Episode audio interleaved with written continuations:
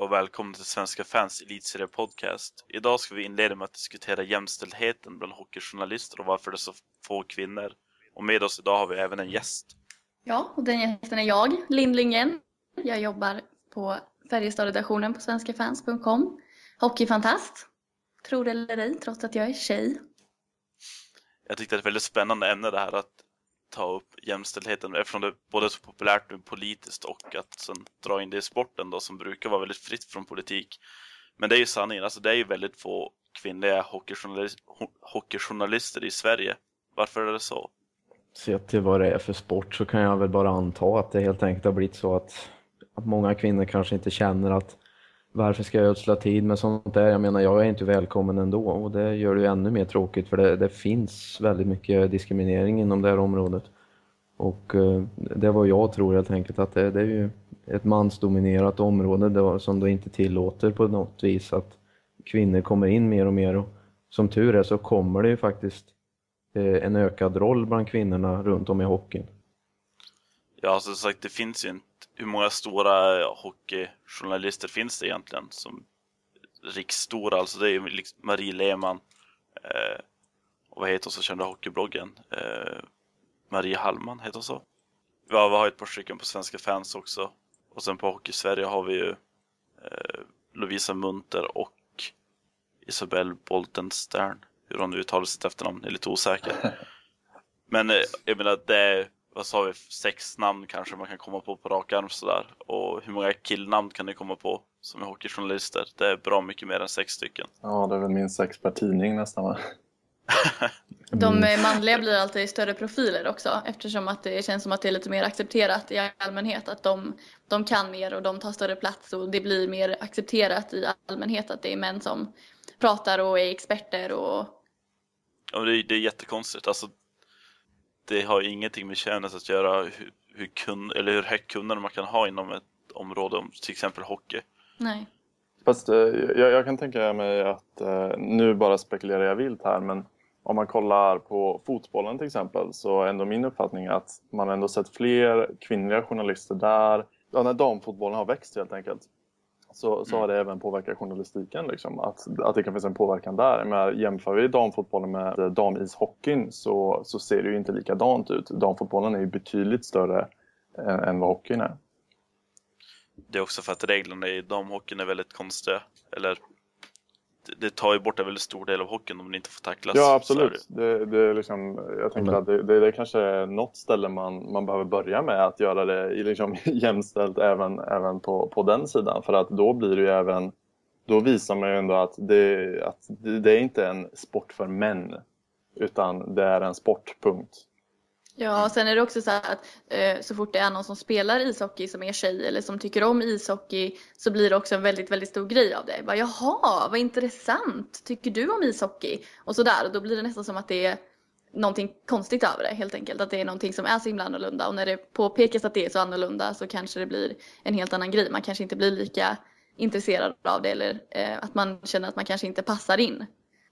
Ja, det är klart, det är ju alltid lite skrämmande och eftersom hockey är så det är liksom så, så sagt så mansdominerat så är det lite skrämmande att gå in som tjej i den branschen. Mm. Kan jag tänka mig, speciellt i lite yngre år då man kanske är lite osäker. För jag menar, damhockeyn har ju, det är väldigt liten prestige även i Sverige som är en hockey, ett hockeyland. Jag vet inte riktigt hur det är borta i Kanada. Det är ju större där men jag vet inte riktigt hur stort det är. Där kan man ju långa drag säga att det är mycket större än vad det är i Sverige då, men det är inte så underligt med tanke på Kanadas influens inom ishockey. Drar man sedan ett streck mellan till exempel USAs hockey, som också är rätt så stort, och deras fotboll, så är fotbollen mycket i sämre lag jämfört med Sverige. Tar man första fotbolls-VM för damer så var det en journalist som mötte upp med amerikanska landslaget när de hade kommit hem och vunnit VM. En enda journalist. Drar man hockeyn då, då kanske det är upp mot 20-25 journalister som frågar efter intervjuer och allt det här. Och i svensk damhockey, ja där skickar man kanske två stycken plus kameraman. Det, det är inte så himla stort anser jag. Men har vi liksom dragit, slutsats, äh, dragit slutsatsen att för att få för att få fler kvinnliga journalister måste man öka damhockeyns värde, är det så? Nej, det tycker jag inte. Det Nej, jag tycker snarare att i allmänhet man borde få in mycket yngre människor som håller på med hockey överhuvudtaget. För det är ju ofta det att så fort det blir någon som blir lite av en ikon, manlig eller kvinnlig, nu är det ju mestadels män då, då så blir det att den stannar tills den är nästan i graven. Så då är det inte så Ja. konstigt att alla känner till det namnet liksom. Så få in, får du in mycket mer unga profiler så tror jag att det blir en större skillnad. För om man har lite mera ehm, att du blandar lite blandar in lite yngre människor samtidigt som att du fortfarande håller kvar de här profilerna så tror jag det kommer in fler tjejer också. Ja, alltså kollar man på toppen, om du ska säga så med Wennerholm och Ros och de där och Borke, men det är inga, det är inga unga killar direkt. Nej. Eh, Och alla är ju sagt män. Det är väl bara Marie Lehmann som är ja, vi- nej man kan nog inte räkna hon till någon topp heller egentligen. Inte inom hockeyn just. Men, ja. Jag vet inte vad man ska säga liksom, men varför? Det är bara gamla män egentligen. Det är ju, det är ju från den här generationen, om man säger så, Borgs generation om man säger så, den äldre, det äldre gardet och Marie Lehmann, jag, jag anser ju henne som högt uppsatt, men hon är ju så variabel, hon jobbar inom flera sporter, det är inte bara ishockey där. Och det är lite som Chris Härenstam, som är en av Sveriges bästa kommentatorer, men han jobbar ju inte bara med ishockey. Vänner, Ja, det var det. Wennerholm och Ros och de här, de har ju varit med så himla länge och blir man erkänd tidigt så kommer man ju hålla på med det och det är därför de har blivit så här och det, på den här tiden plockade man ju inte in så många kvinnor inom journalistiken mest för att det kanske inte ansågs som ett kvinnligt yrke på den tiden. Och det har ju mycket utav hur samhället har utvecklats, vad, vad vi kommer ifrån och hur det har blivit så här. Tyvärr så kanske journalistiken har fastnat lite i den här gamla synen som vi hade för ungefär 30-40 år sedan. Kanske längre bak också. Men alltså om man ser på framtiden då, tror ni det finns en, tror att kvinnornas roll kommer att växa i, i hockeyjournalistiken och framförallt kanske? Ja, Ja, det tror jag. Det, ja, men det tror jag också, absolut. Korta och raka svar, Ja. har ni någon motivering? Nej, men jag hoppas det i varje fall. Jag tycker att det, det känns som att det är väldigt många som är intresserade av ishockey i varje fall. Eh, Men det kanske är för att det är i min ungdom, eller liksom kompiskrets så, som är intresserade av ishockey. Men det är fortfarande det här att det behöver inte vara journalistik heller, utan det gäller ju även när det är en kvinnlig speaker i arenorna eller så. Så är det så här, oj, har de en tjej som pratar? Vad annorlunda. Så det är liksom överallt. Det behöver inte bara vara i journalistiken heller utan det är ju ute i vardagen och sådär. Så, men jag tycker ändå att det blir fler och fler.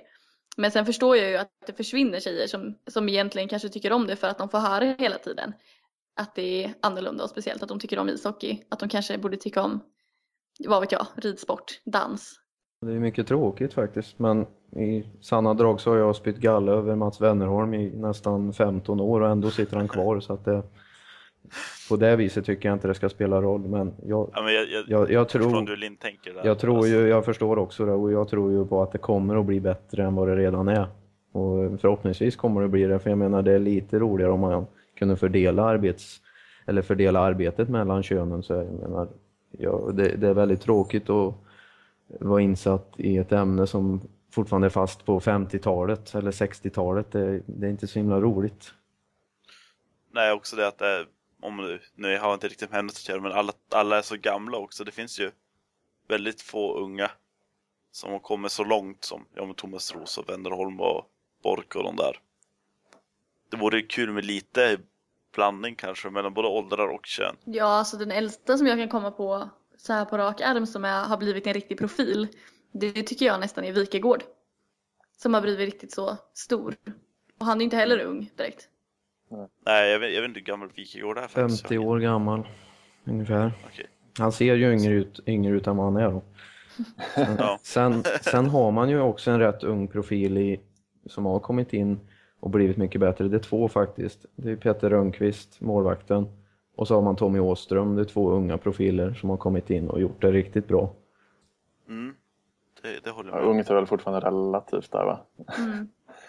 Jag vet de inte hur måste gamla de är. i 40-årsåldern i alla fall. Men eh, nej, jag vet inte var- varför. Det, är väldigt få unga. Men, men alltså hela, hela den här frågan kanske kan, kan dras vidare från, från inte bara journalistiken utan även liksom publik och sådär. Eh, med, vad, tycker vi till exempel om eh, så här tjejkvällar på hockeyarenorna? Ladies night ja.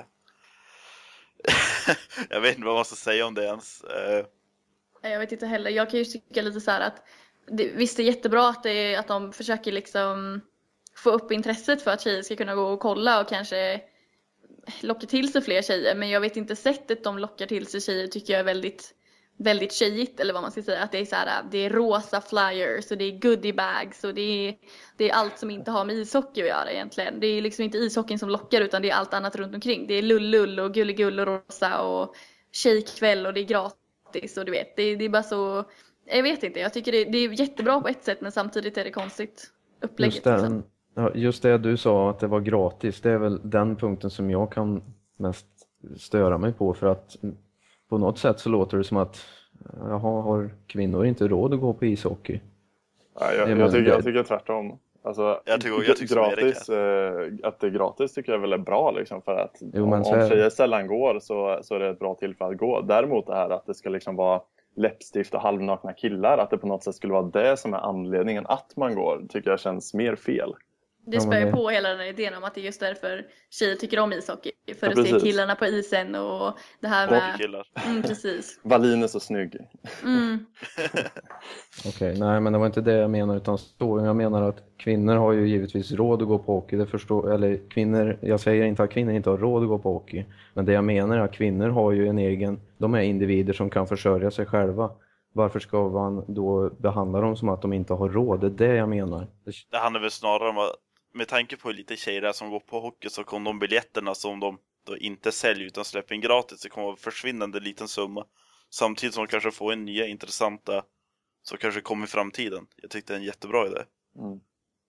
Gillar det där med gratis. Jag tror att tänket med gratis är att det snarare är så här att tjejerna kanske tänker att ja men vi har ingenting att göra, skitsamma, det är gratis, ska vi gå? Och sen så kanske de, Fastnar i det lite grann. ja precis, att de väcker intresse hos någon i varje fall. Och då kanske det ökar det hela på så sätt. Men jag förstår samtidigt hur du tänker med att det är, att om man drar det tillbaka så långt att det handlar om att tjejer inte har råd liksom. Men ja, jag tycker hela upplägget är konstigt.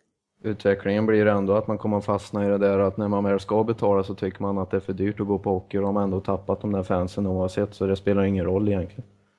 Ja, då, då tror jag nog kan, nog kan få in någon extra fan varje gång de gör en sån där sak. Tänk om det är någon som just aldrig har gått på hockey innan. För att de, ja, de har inte haft intresse att gå. Det tyckte jag är jätteroligt. Ja, ja, jag tyckte det var en väldigt bra idé. Vi får enas om att inte vara eniga. Mm. det måste vara första gången tror jag. inte, det känns det som. Så lägger de ta bort rosa och goodiebags så tycker jag att det är en bra idé. Absolut, det står jag helt bakom. Ja, det känns som att de spelar på den biten. Jag minns då David Rumblad, och, eller den generationen hade avtackning i Skellefteå och de skulle ta över till NHL. Eh, så David Rundblad, eh, David Rundblad, som många tyckte såg väldigt bra ut, eh, hade en väldigt, väldigt lång kö för autografskrivningen av, ja det var framförallt unga tjejer. Det är lite kul att se samtidigt som Adam Larsson till exempel inte hade fullt lika lång kö, även om han kanske är en bättre hockeyspelare det blir lite snedvridet på något sätt tycker jag. Det är som någon bild man har fått att tjejerna går på hockey för att det är snygga killar. Mm. Men det kanske, alltså, det är ju, om allmänhetens bild är att det är så, så tror jag att fler och fler tjejer också, Blir så. ja precis, om det är det Ja. folk säger att det är så himla snygga killar som spelar ishockey och det är så himla, inte vet jag, lätt att få kontakt med dem när de är på isen, hur nu det än skulle gå till, så blir det att de går dit för den anledningen. Ja. Jag vet, det känns ju som att på något sätt måste ju, eller skulle jag vilja säga, måste är väl fel, men jag skulle vilja säga att det vart fler kvinnliga journalister inom ishockey, i alla fall bland det högre uppsatta om man säger så. Mm. Och, framför, och fler unga också för den delen. Men Men just det med att det borde komma in fler unga tror jag är bra också för att få lite förnyelse i, i själva sporttänket också. Att det inte är samma gamla, att Borken står och säger någonting och alla klagar liksom. Alltså om det kommer in lite fler människor så blir det kanske lite mer blandade åsikter också snarare än att alla tycker lika. ja, men vi kanske ska avrunda där då och gå vidare sen. Vi tackar Linn för att hon har medverkat och sen går vi vidare med nästa ämne. Tack!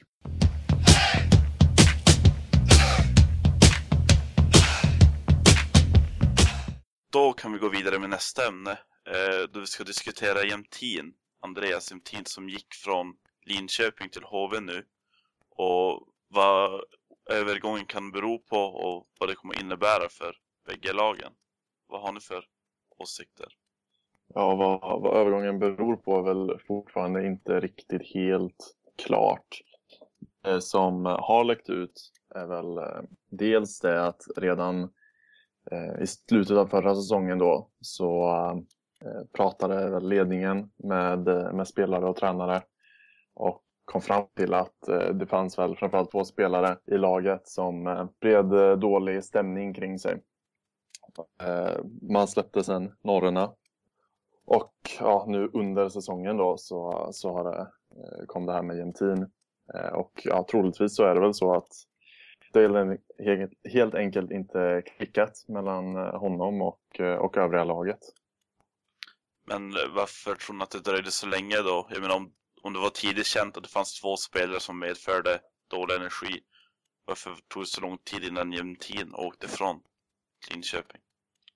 Jag tror att blandar man in det här med ekonomin sett så var det ett rätt eh, stort kontrakt som han satt på och det fanns kanske helt enkelt inte ett lag i elitserien eller ett lag som han ansågs lämpligt i övriga Europa som kunde ta över det här kontraktet.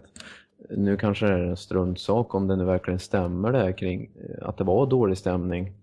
Och det gjorde det hela svårt för klubbledningen i LHC att kunna börja släppa honom för att även om han kanske var en sådan som spred dålig energi så var han ju också även en sån här slitvarg som man verkligen behövde med tanke på hur laget låg till i slutet av förra säsongen. Eh, sen att det dröjde så lång tid som det gjorde nu, det, man kanske kände att man hade lite mer mod och kunna ta ett beslut kring det här. Mike Hellberg har ju själv sagt att de har ju diskuterat det här i omgångar efter förra säsongen och även nu eftersom det här kom fram då. Sen så är det väldigt svårt att peka ut en sak helt enkelt. Det är många faktorer som går in på det här tror jag. Men tror du att det kommer vara bättre för Linköping som lag att bli av med Jämtin? Jag menar, det är en, alltså det är en spelare som bidrar med väldigt mycket ute på isen. Svårt att säga. Eh, Jämtin är ju, som du säger, han bidrar med mycket ute på isen och är en sådan energiknippe. Men också så kan det vara sånt här att man, man har ett sådant brett lag nu att man kanske inte har plats för en sådan spelare som honom han tar trots allt väldigt mycket plats och, och lyfta fram ungdomarna har väl varit lite av Linköpings A och O i år även om man försöker att eh, kanske till synes koncentrera sig på deras första och andra femma. Jag tror ändå att Linköping inte kommer få några större problem, inte rent prestationsmässigt. Det kanske kommer saknas lite, eh, lite gnugg ute på isen men eh, i stora drag så tror jag inte att det gör någon större skillnad. Nej, alltså, jag, jag, kan tänka mig att det, om vi backar då, så gjorde man nog en, en medveten chansning. Som, eh, som Stefan säger så hade han ett långt kontrakt. Och man tänkte väl att man kanske kan hantera en spelare. Sen har det väl kanske inte riktigt funkat. Spelmässigt så har väl inte Jämtin riktigt kommit till sin rätt heller. Med, då, då är det väl inte lättare att motivera sig kan jag tänka mig. Eh, man kan ju inte ha en spelare som dels inte inte liksom får igång spelet och som inte vill vara där. Det, det, kommer ju aldrig bli bra. Det är ju som bekant en lagsport så att man måste ju sätta laget före jaget om man får använda en, en klyscha. Han har väl inte haft en så dålig säsong i, i Linköping nu heller. Han svarar för sju poäng tror jag på sina 14 matcher som han spelat. Om man kollat på hans spel så har det inte, det har inte varit riktigt samma ska man säga, frenesi kanske Eh, han, har, han har väl... Eh, jag vet inte, det har liksom inte funkat. Han har hoppat runt i kedjorna och så här. Men det är klart att han gör poäng. Han är en duktig spelare och han, han står ju där framför mål och, och, och gör det han ska. Det är inte det. Men med just det här att det inte har klickat riktigt i, i kedjekonstellationerna. Ja, jag tror på det också. Han hade ju en lite sväng om med både Figren och eh, Söderberg tror jag, alltså i deras kedjor. Och Sista han spelade med var väl Himmelfarb och Weinhandel, vilket var en mycket framgångsrik kedja tyckte jag. Det har ju varit så här lite att Roger Melin har gärna gillar att skifta och ge och ta. Han vill ju skapa en eh, bredd bland alla kedjorna så att det inte bara finns fokus på en första kedja. Och den här filosofin stämde kanske inte överens med Andreas Jämtins spel. Vilket man då kan bringa in i det här att Jämtin och Melin, de drog inte på samma kant. Samtidigt gick Jämtin ut och sa att det inte fanns sådana, alltså att det inte fanns något problem, ingen friktion mellan de två. Nej, just sådana friktioner kanske inte fanns, men det hindrar inte från att det finns lite konspirationsteori om att Jämtins spelstil och Melins spelfilosofi inte fungerade. Det behöver inte alltid vara att man ogillade varandra. Men om vi då tittar på det från andra hållet, vad kommer det här att ge för HV? Ja, Jag är, måste säga att jag är lite förvånad att HV väljer att ta in mer spelare med tanke på hur, eh, hur bra de har spelat hittills eh, under säsongen. Men eh, de känner ju till Jämtin i och med att han har spelat flera säsonger där. Jag, jag tror faktiskt att, att det kommer göra deras lag vassare. Han, han och Ledin lär väl få kampera ihop en hel del och det kan nog bli riktigt jobbigt för motståndarna. Ja, skulle det vara så att han, den nya unga killen Strandberg inte skulle prestera så tror jag på att de skulle kampera Ledin Jämtin tillsammans med Davidsson för då får man ju en stark huggarkedja som kan göra poäng samtidigt som man är den här jobbiga, effektiva kedjan som går ut och pressar lagen högt upp i banan. Vilket är HVs eh, spelfilosofi rakt igenom och får checka på högt upp i banan för att liksom stressa motståndarna att göra de här misstagen. Samtidigt håller jag med om att det är lite lustigt att man tar in eh, en ny spelare så här på grund av att man redan har presterat och gjort eh, väldigt bra ifrån sig. Samtidigt så ska man ju inte glömma att man plockade även in Fernholm även om backkedjorna inte riktigt såg så himla dåliga ut. Jag tyckte ändå att HV har, de, har en av Sveriges bästa backkedjor. Men det kan ju också bero på eh, andra, andra saker helt enkelt. Man, man vet ju inte vad som försiggår inom klubbarna bakom eh, ridån så att säga. Nej, Jag håller med både om att de var den bästa, eller en av de bästa backuppsättningarna i alla fall i, i elitserien. Men som du säger det här med både Ledin och eh, Jämtin i samma lag. Alltså folk kommer att bli tokiga på HV, eller spelare. alltså det kommer vara ett helvete att gå ut och möta dem rent ut sagt. Det Ja, kommer absolut. det. Precis, det, det kommer det verkligen att bli och det är ju det är ju precis som det var under 2007-2008 säsongen när de vann SM-guldet. Det var ju de två spelarna ihop då. Det var ju svinen från HV71 liksom. Det, var, det kommer ju att bli en, sån här favorit i repris för Jönköping i alla fall. Alla andra kommer ju att, att spy galla över det här. Det, kan jag, Ja, det är en garanti. ja, det måste vara extremt jobbiga spelare att möta alltså. Det, Det är ju såna här spelare som man älskar att ha i lagen men hatar att möta. Och alla lag måste ju ha en sån Mm. egentligen. Eller gynnas väldigt mycket av det i alla fall. Och det är väl det som är Linköpings problem nu då, i och med att man har blivit av med Jämtin. Att man inte har riktigt någon som kan, kan fylla upp den där rollen. Eh, Medan då HV som bekant har, har åtminstone två sådana spelare nu. Mm. Ja, kanske de två bästa i elitserien också, jag vet inte. Ja, jo, absolut. Det, det kan jag ställa mig bakom. Ja, jag gör också det. Ju två av de mest framstående grisspelarna i elitserien och man måste ha sådana i laget. Det, det går inte annars. Ja, nej, det ska bli spännande att se nu då. För Han är skadad nu Jämtin. Han borde vara tillbaka snart. Ja, det har väl sagts ett par är gånger sagt om att han ska komma tillbaka. Ja, det var väl sagt 3 november tror jag först. Det var ju i lördags. Så att vi får se, det borde vara tillbaka. Efter uppehållet lär han ju vara tillbaka. Ja, Så så spännande att se då hur det går för HV. jag tror förhoppningen ligger på det för att eh, jag tror både HV lika väl som Jämtin är väldigt eh, ängsliga att komma igång liksom och försöka få ihop det här så att det ska bli spännande i alla fall att se vart, eh, vart det landar någonstans. Framförallt vilken kedja han får börja i. Mm, faktiskt. Eh, Ja, men så vi kanske går vidare till nästa ämne. Då tar vi Modo framförallt egentligen, de som har totalt kollapsat. De gick ju som tåget i början där då Alexander Sten kom in. Men eh, nu har de, vad är det, fem raka förluster va? Mm. Sen och sånt. Och de har sämst, sämst for, formkurva i hela elitserien plus att Alexander Sten har blivit skadad. Hur, hur, hur går det för Modo egentligen? Ja, det är ingenting som verkar fungera. Man har inte gjort mål på 185 minuter. Man har inte tagit en poäng de senaste fem matcherna och man, släpp, eh, Eh, man släpper ju in väldigt mycket mål. i jämförelse med vad man har gjort framåt då. Och eh, det var inte länge sedan som Ulf Samuelsson gick ut och hyllade sina målvakter. Nu går han ut och totalsågar dem istället. Det har väldigt det har tagit en ordentlig usväng för Modo i det här dagsläget och vad som har hänt, ja jag vet inte. Det, det har väl kommit tillbaka till det här inledningsspelet innan Alexander Sten. Det är en, en ren hönsgård.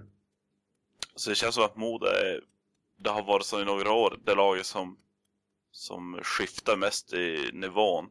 Antingen kan de vara riktigt sådär tokbra eller riktigt katastrofala som de är just nu. Jag menar, de har gjort fem mål på fem matcher och släppt in 17. Det, de har noll, noll poäng. Ja. Drar man en eh, jämförelse där så brukar jag alltid relatera till säsongen 2010-2011 där man vann, jag tror det var tre raka vinster och man skrällvann emot alla lag som man tippades vinna. Den säsongen slutade man i kvalserien. Alltså att Modo bekant, det är ju bekant att de har de har blandat och gett väldigt mycket, men att de ska sjunka så här, så här djupt. Är det, är det bara målvakternas fel? För det är de som blir sågade nu. Nej, alltså det, jag kan tänka mig att det är väl dåligt självförtroende mycket. Alltså om man, om man kollar på när den här sviten började då, så var det ju en jämn match mot, eh, mot AIK. Eh, följt av en eh, förlust mot HV. Och det är ju ingenting att skämmas över liksom. Det har väl nästan redan konstaterat. Sen var det Färjestad, sen var det Linköping. Alltså det var ju ganska tuffa matcher så. Och menar, om du inte får in poängen och, och målen då, då, är det ju, då blir det jobbigt. Och då kommer ju den här förlusten mot, eh, när man blir nollade mot Timrå. Så ja, jag kan tänka mig att landslagsuppehållet kommer nog väldigt äh, lägligt nu för Modo. Det kommer ju att bringa ja. fram tid helt enkelt att jobba på problemen men jag vet inte riktigt om man har egentligen har jag undrat på om man har rätt man för jobbet. Även om Ulf Samuelsson tog dem till slutspel förra året så har inte jag tippat på att han kan göra det en gång till. Det hans, hans sätt att styra laget förvånar mig för att visa sån aggressivitet är givetvis, eh, det har både sina bra och dåliga sidor.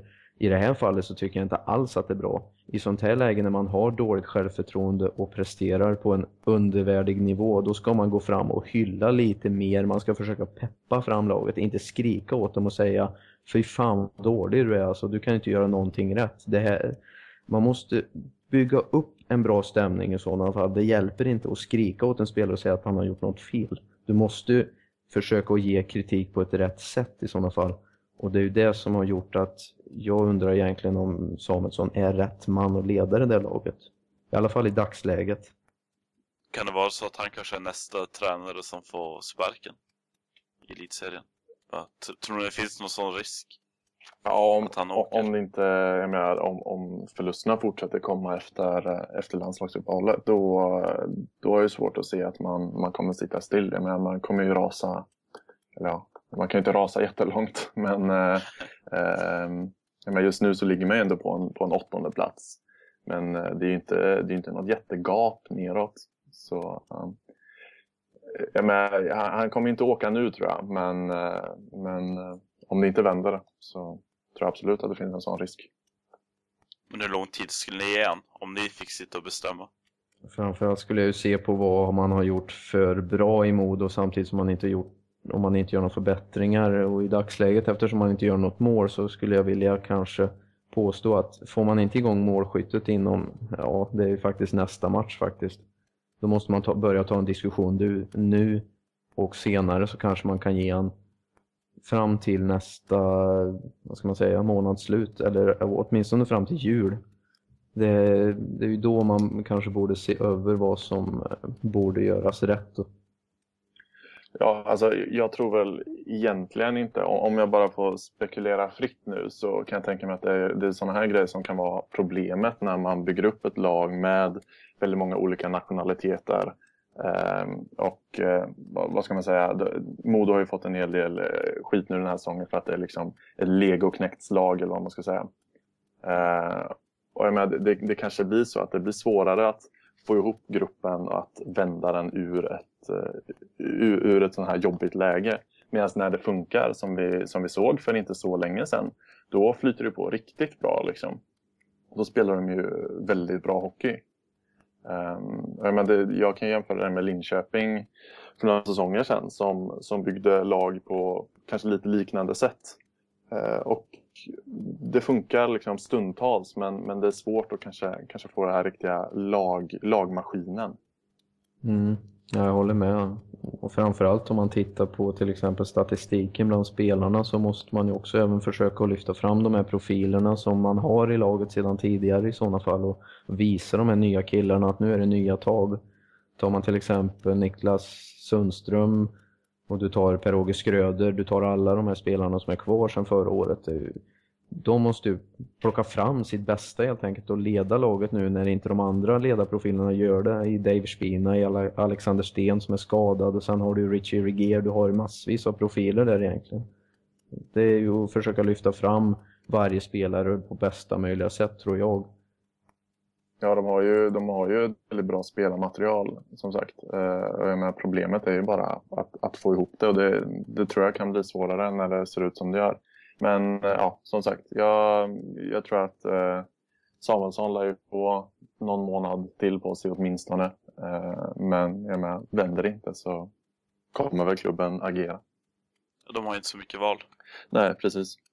De ligger väl nu tre poäng före Timrå med sämre målskillnad. Så om Timrå ska vinna nästa och Modo förlora till exempel så är de under slutspelet bara. Det, det är inga stora marginaler dit ner längre. Det är väl egentligen bara Rögle som är riktigt avsågat nu. Det är det. Ja, AIK ligger fyra poäng före Rögle. AIK ja. å andra sidan som, eh, som också får nästan får dra på sig krisstämpeln. Eh, nu, det var ju bara var det, två veckor sedan så hade de tre raka segrar och det såg ut som att det skulle börja vända där för, för Perras gäng. Och nu har man ju noll poäng på, på tre matcher, eh, de tre senaste och nollade två gånger om. Så att eh, det, det ser inte jätteroligt ut för AIK heller. Om vi, om vi breddar oss till fler lag än Modo. Om vi ska ta ännu fler krislag tycker jag vi ska nämna Brynäs också. Eh, jag menar fjolårs, eller svenska mästarna är de ju. Och de har vunnit en match på de fem senaste under ordinarie tid. Ja, nollade vart de ju också till och med mot Frölunda. Och det var ju på hemmais vilket är en riktig käftsmäll man har dratt på sig. Och det är ett väldigt jobbigt läge att hamna i när man väl har en formsvacka och sen blir total förnedrade på hemmais. Brynäs har ju inte samma problem som Modo, man har ju åtminstone igång målskyttet men de har väldigt tendens på att släppa in första målet och sen försöka att jaga i kapp varje match. Och det är aldrig roligt som ett lag att behöva jaga fram resultaten hela tiden för det slutar med att okej, okay, nu har vi fått in kvitteringen, nu jobbar vi för att få in nästa puck. Istället så kanske det är någon som sjabblar och då släpper man in ett baklängesmål istället och då måste man börja jaga en gång till. Deras försvarsspel behöver verkligen tajta till sig och jobba ihop sig på ett mycket, mycket mer effektivt sätt än vad man har visat nu de senaste fem matcherna. Ja, alltså, samtidigt som de, de har sagt de har ju förlorat fyra, fem matcher, men de har ju tagit poäng i vad är det, tre av matcherna i alla fall. Så poängs, poängskörden ser väl inte jättefruktansvärd ut, men, men fortfarande det är inte bra för de svenska mästarna att dippa så här, Nej. så här djupt att bara vinna en match. Det. Ja, de har fem poäng på de senaste sju matcherna. det, det är ju inte bra någonstans eh, såklart. Nej. Men samtidigt, jag tippade inte Brynäs speciellt högt inför säsongen. Eh, å andra sidan så har jag aldrig lyckats sätta några tips. Men, eh, eh, så, ja, men det är klart, det, de är ju bättre än vad de har visat de senaste sju matcherna. Jag måste faktiskt ta fram min tabelltippning nu också och kolla vad jag, vad jag vågar sätta dem som. Ja, sexa satte jag dem som. Kanske känns som en ganska rimlig tippning. Ja, det... Men, eh, ja, alltså det är alltså att de har släppt in mål först som inte fungerar. Eller är det det som är det största problemet? Ja, jag tror ju det att man, att man hela tiden hamnar i den här positionen där man måste jaga fram en kvittering hela tiden och det är ju aldrig roligt. Man alltid ska jobba uppförsbacke. Precis, och det tar väldigt mycket på krafterna och eftersom eh, även om målskyttet är effektivt hos, hos Brynäs i dagsläget så vet man ju inte hur lång tid det tar innan det börjar sina till slut kanske man bara gör en eller två mål per match. Och vad man har sett på Modos prestationer så är det ju ingenting man vinner på och bara göra, och göra så få mål. Nu är Modo ett typexempel på hur man inte gör mål i någon match då, men eh, man måste hitta den här balansen mellan bra defensiv och effektiv offensiv, vilket var Brynäs eh, synonym förra året, för då var man väldigt effektiva framåt samtidigt som man stängde till som satan där bak. Jag ser på att kolla nu eh, för att byta lite grann här. Jag sitter och kollar på hur många mål alla lag har gjort de senaste fem matcherna. Och Modo som har gjort fem mål då och förlorat alla. Samtidigt har Luleå gjort åtta mål och vunnit fyra matcher med det. Det är ganska imponerande tycker jag. Ja, alltså, där ser man ju ganska tydligt den stora skillnaden. Där har anledningen att Modo släppte in 17 och Luleå släppte in 4, vilket är ja. fantastiskt bra. Ja, det är helt sinnessjukt faktiskt. Mm, dessutom har man ju ändå bara gjort, uh, vad är det? De har gjort ett spelmål på de två senaste matcherna och vunnit på straffar istället. Det är ändå märkligt med tanke på att Luleå, jag tycker att Luleås formsvacka, att Luleå har en formsvacka i effektivitet framåt för att även om man vinner matcherna, vilket är det viktiga i slutändan, så var man lite roligare i början av säsongen. Och nu har man kommit tillbaka till det många klagade på förra året. Att man har blivit ett tråklag som gör en, ett eller två mål och sen backar hemåt. Så jag vet inte riktigt vad man har sysslat med där, men man kanske har hittat en obalans i det föregående spel man hade och gått tillbaka till det man hade nu i fjol då. Men det är ju imponerande att kunna göra så många mål och inte släppa in någonting och sen. Det är ju det som ger segrar, det är att inte släppa in. Och det kan man ju tacka sina två målvakter för i Johan Gustafsson och David Rautio. Mm. Det hetaste paret i elitserien just nu. Ja. Yes, då kör vi vidare med något som är lite mer aktuellt i dagsläget och det är eh, Karjala Tournament som börjar nu på onsdag. Och först vill jag ta fråga, vad tycker ni om de här turneringarna?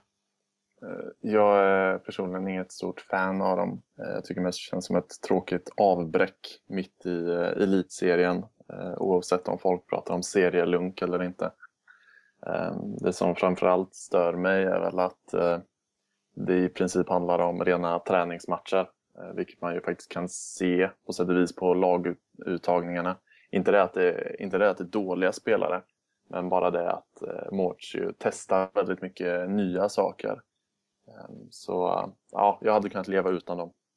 Nej, jag håller ju med och det, det, är just, det är just den grejen som stör mig att elitserien får ett abrupt slut liksom. Och jag tycker ju att den här delen av säsongen är mycket spännande. Den är nästan mer spännande än avslutningen i och med att eh, lagen börjar komma igång och tabellen börjar ta form på, på riktigt.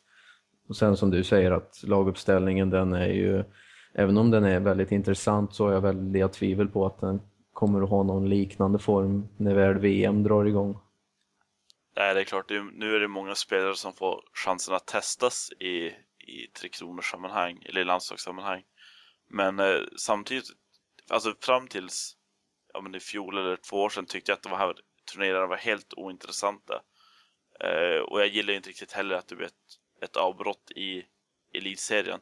Men samtidigt så tycker jag det är väldigt kul att se då, då de tar ut sådana här spelare som kanske inte haft, haft någon landskamper förut i, med Tre Kronor och, eh, och få se dem spela jag tror det kan vara väldigt givande för spelarna och väldigt kul att se vilka som kan ta det steget.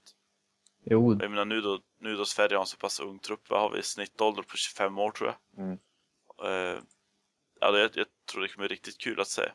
Ja, det är ju väldigt roligt på det viset och sett till vad man har i truppen så är det ju upp mot en eh, 6 7 stycken 90-talister. Till och med åtta stycken och på det viset så är det väldigt roligt för det är ju nästa generations hockeyspelare. Och det är klart att ge dem chansen, det, det tycker ju Mårts är väldigt viktigt, det förstår jag. Och samtidigt så är det ju lite tråkigt om man inte får se dem verkligen få chansen i VM då. Men det kan ju också vara som en slags säkerhetsbarriär för dem. Eh, det är så, jag tycker det är så svårt att kommentera om det för jag har ju varit en rejäl motståndare emot Karjala och Kerska och alla de här turneringarna som har varit och fortsätter att vara. Jag är ju mer positiv till till exempel att man ska ha VM som den enda turneringen och sen med vart fjärde år vinter-OS. Mm. Alltså det är egentligen, VM tycker jag är ganska ointressant också. Det är egentligen bara OS jag sitter och längtar till. Det är ju den stora händelsen. Speciellt nu då NHL har, har lagt ner.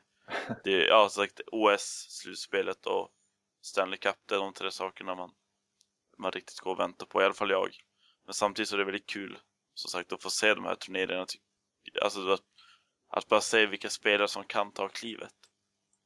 Det känns som det är väldigt, det finns väldigt mycket utvecklingspotential i spelarna som, som Mårts har tagit ut. Det gör det ju och många gånger så är det ju väldigt framstående unga spelare som blir uttagna.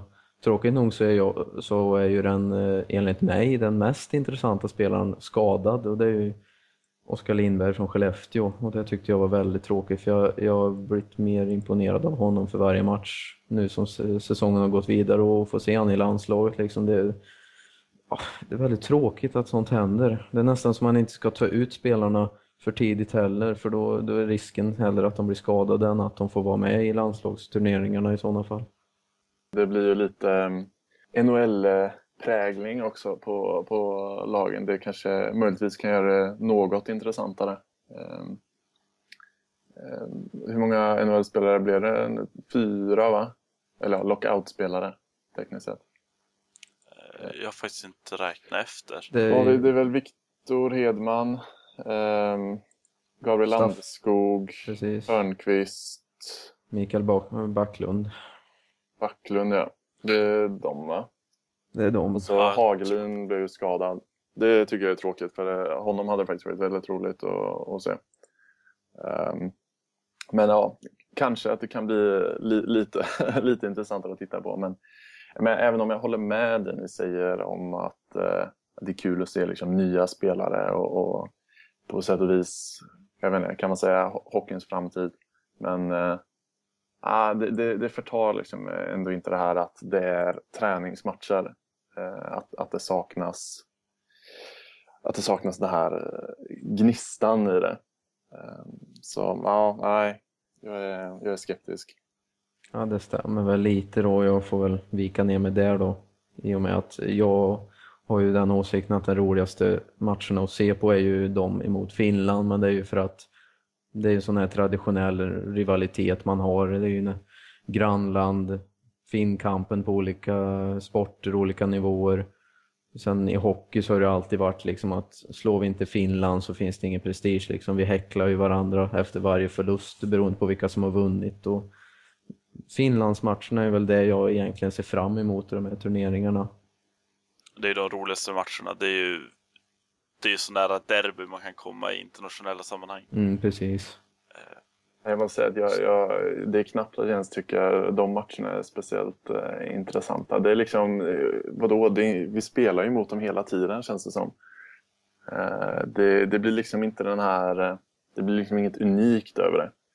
Eh, Nej, men det är just, jag tycker det är just känslan. Det är lite som med korv och bröd. Det är den vanliga, det är dagskänsla. Det, det är roligt liksom. Det är härligt att vara med om.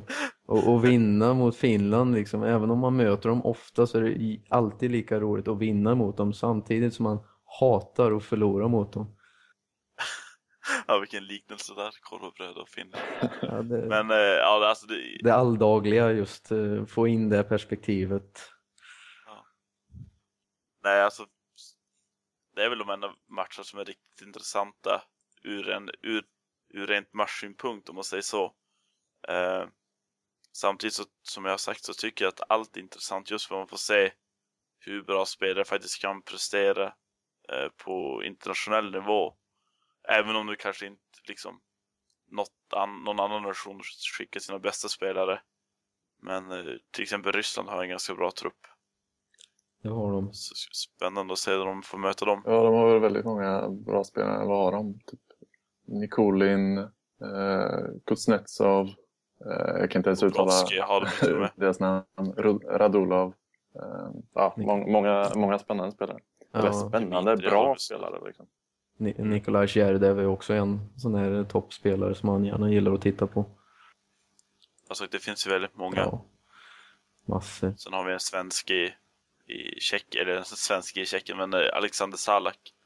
Ja. Vart väl uttagen till Tjeckiens trupp om jag inte har helt fel. Nej, jag har inte koll på det där men jag hoppas verkligen det för han har ju verkligen visat att han tillhör landslaget i sådana fall.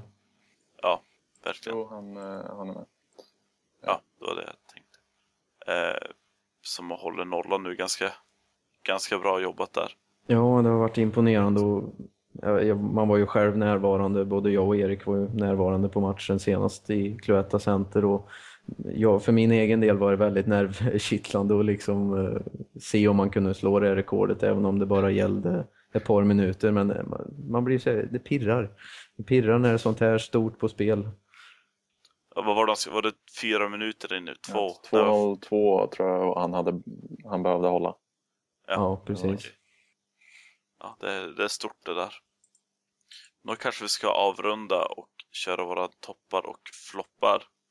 Eh, och jag kan ta och börja med min topp och det är Sam Halam i Växjö som på sex matcher har mer än dubbla poängskörden jämfört mot, mot vad Janne Karlsson gjorde. Så, och att de har gjort powerplay-mål i fyra av de fem senaste matcherna. Eh, och min flopp, det är Modo och Brynäs. Och Modo som då har fem raka förluster och inte gjort mål på de tre senaste matcherna. Eh, och Brynäs också, de har tagit en del poäng men det är fortfarande en dålig formkurva de har.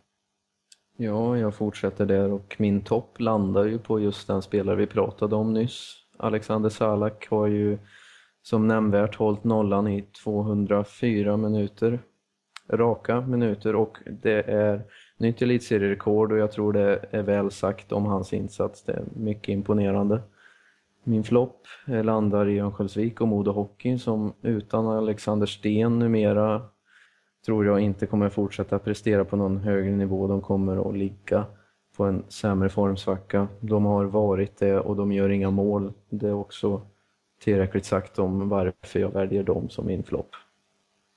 Min topp eh, får bli Luleå. De får ofta mycket skit för att de spelar tråkigt, men eh, sex segrar på de sju senaste matcherna. De har totalt 26 insläppta mål på hela säsongen, vilket är 10 färre än tvåan Skellefteå.